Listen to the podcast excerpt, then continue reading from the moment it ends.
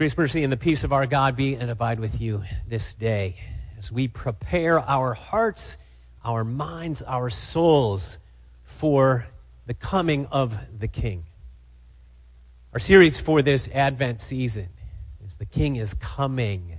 And in our text today from Luke chapter 3, the second Sunday in the Advent season, uh, we remember John the Baptist. This is typical in our Advent season to remember the forerunner, the one who came ahead of Jesus. And Luke chapter 3 talks about that. For us, as we're traveling this week, um, necessitated that I record this message ahead of time. So we left town yesterday, and so I recorded this on Thursday.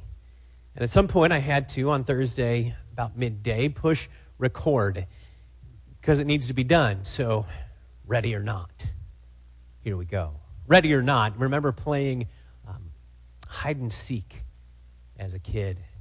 I remember playing that with you know my my sister and with other friends, and you know at some point someone would be counting, whether it's in the house or outside. You know, one, two, three, you know, 17, 18, 19, whatever, 20, if that's what you're counting to. And then the big announcement ready or not, here I come. Ready or not, here I come.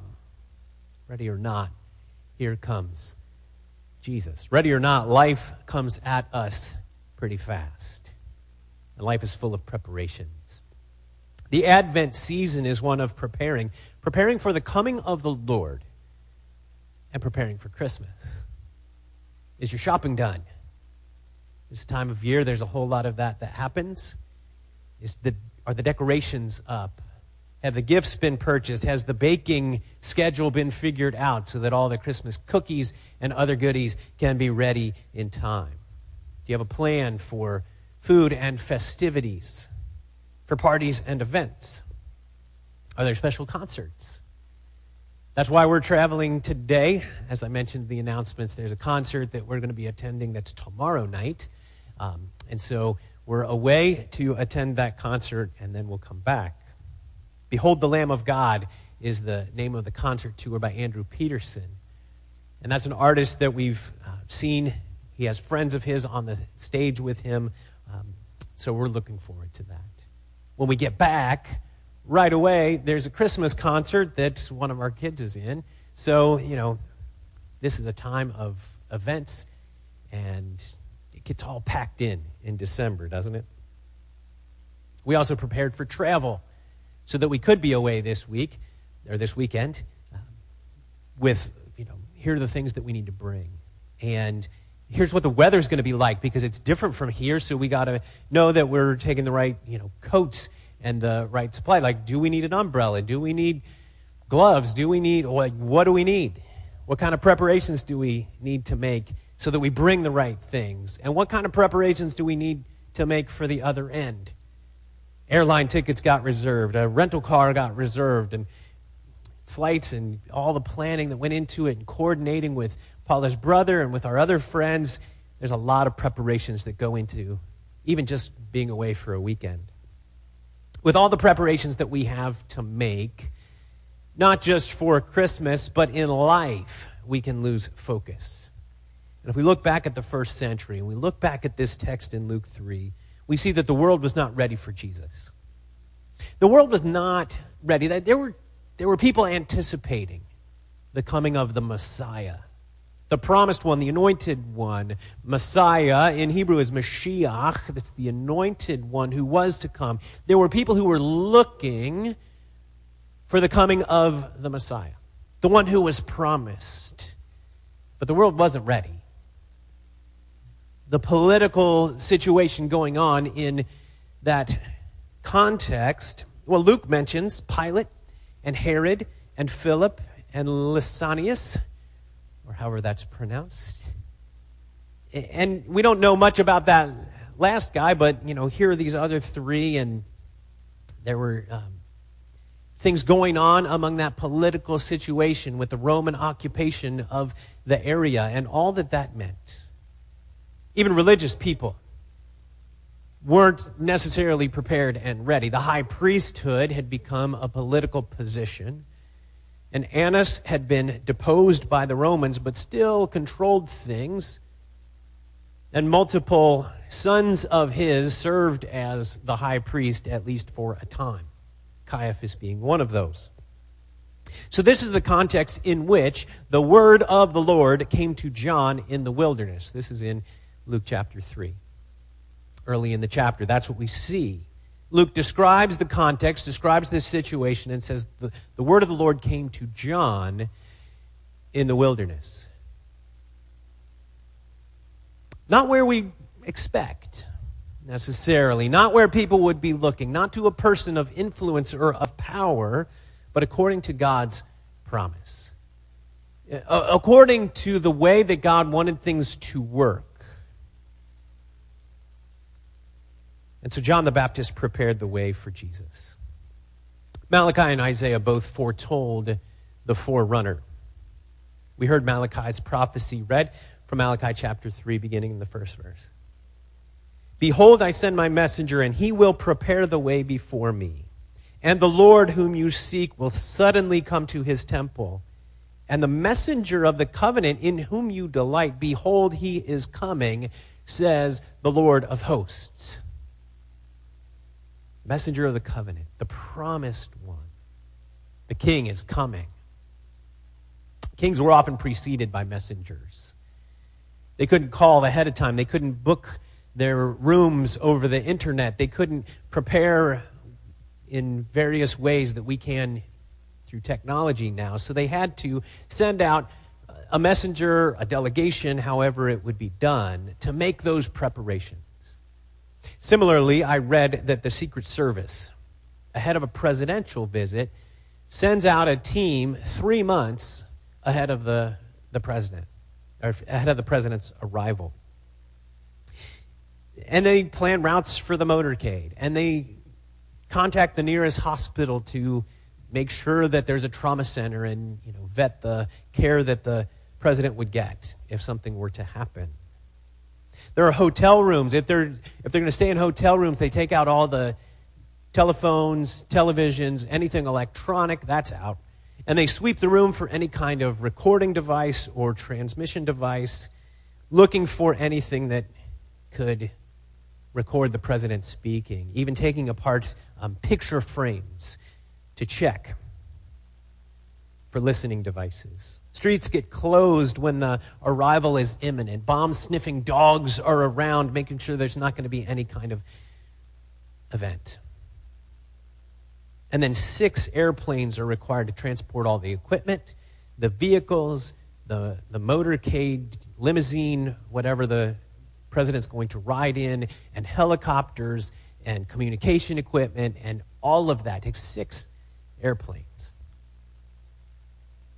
Now, it's not quite like that with John the Baptist. One person who paved the way for Jesus. In ancient times, there were roads, and the Romans were really good at building roads. Roads that actually still exist. And when we're in uh, the Holy Land, a group of us going there this summer, we'll see some of the roads that the Romans built that are still there. Some years ago, when we were in Greece and Turkey, same thing. Now, those were regular roads that were built. But when the king would be coming from time to time, the royal road would be built. Locally, we have that road, El Camino Real, the royal road is a literal translation of those words, of that title. Construction for the king was sometimes required so the king could travel on a road that was comfortable, a road that was easy to navigate. We've seen road work.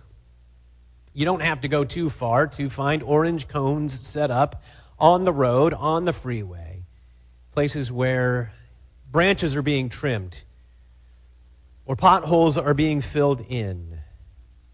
Or sometimes work is done to replace a bridge, to straighten out a sharp turn. There's a lot of ways that road work happens. Isaiah is quoted here in Luke chapter 3 in verses 4 through 6, and he gives a process for the preparation. In Verse 5 he says these words Every valley shall be filled, and every mountain and hill shall be made low, and the crooked shall become straight, and the rough places shall become level ways. Fill in the valleys. Out in the Central Valley, just not far east from here, I 5 runs straight and level right down the middle of the Central Valley, but there's hills on both sides. The valley often represents, even biblically, a low point. Psalm 23, even though I walk through the valley of the shadow of death. The, the walk through the valley, are, are you low? Are you in a low point in your life, in your preparation, in your preparedness for Jesus? These things are, are things low right now for you. You need to fill in the valleys. Luke, well, Isaiah, goes on to say, level the hills. Recently, I did some cycling up uh, one of the four giants, one of the four major hills around the Bay Area. And uh, I'm glad that hasn't been leveled because it was a challenging ride and worth doing, and it also was a spectacular view from up there. But hills can represent things that are in the way, obstacles in our way, or in the case of, particularly in the Old Testament, high places became places to worship idols. That even the people of Israel would set up Asherah poles and worship other gods in these high places. Are there anything are there any obstacles in our way? Any idols in our lives that we need to remove? Isaiah goes on to talk about straightening the crooked ways. We went to the coast on Black Friday, which is a tradition that we've done um, for a number of years. Avoid the shopping centers, pack our turkey leftovers, and head over to the coast. Well, a number of people had the same idea. It was a beautiful day. Uh, coming back after sunset meant we were coming back with all the people who enjoyed the sunset over at the coast. And we're driving back. We're coming up Highway 17, which is the main route. And on the navigation uh, system, it was all red, right? And, and there was an alternate route that was suggested. And so we decided to take the turn off, take the exit, and go the alternate way. And we ended up on this road on the side of a hill in the dark, driving this path this road that went down the hill in a way that's, well, hadn't been straightened out for sure. And there was a lot of turning to navigate that road. And there was a car not far behind me, so I didn't want to slow down too much. Have you been down the winding road? Have you been down a road that's difficult to navigate, even confusing or disorienting in your life? last piece of Isaiah's instruction is to smooth what is rough. Have you been down a road that's so rough you have to slow down, where there's potholes or rough places? Out here on 680, not far from here, just a bit to our south, there's, there's the one bridge. If you've driven it, you probably know it. Where the freeway comes along, and then there's just almost a ramp up to the level of the bridge. And I don't know why it's quite that dramatic, but you're driving along at the speed limit or, you know, or with traffic, and you hit that and whoop, I know somebody's going to have a wreck there. Or there's those kinds of roads where there's so many potholes and so many rough places that it's just almost painful to go down. Has the road of life been rough for you lately? See, to prepare ourselves for Jesus, we're, we need to do all of those things. We need to level the hills. We need to smooth out what's rough. We need to straighten the crooked and fill in the valleys. And this is the message that John brought ahead of Jesus' arrival. Prepare the way. Prepare the way for the Lord. The one who is coming is greater than I, John said, more powerful. I'm not even worthy to untie his shoes. He will baptize you with fire. See, John preached a message to prepare of repentance and bearing fruit. Repentance gets us ready. This is Luke 3, verse 3. John went into all the region around the Jordan, proclaiming a baptism of repentance for the forgiveness of sins. Be cleansed through the forgiveness of sin. Early in our time of worship, we have a confession.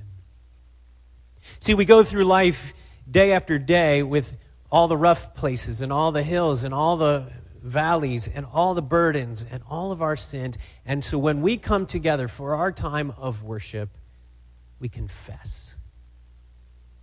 We acknowledge, we admit that we have sinned and fallen short of the glory of God. And so we need to receive that grace and mercy and the forgiveness of our sin. We need baptism, that washing and cleansing and renewing work of the Holy Spirit in the water and the word of baptism. And we need to daily remember our baptism and repent of our sin.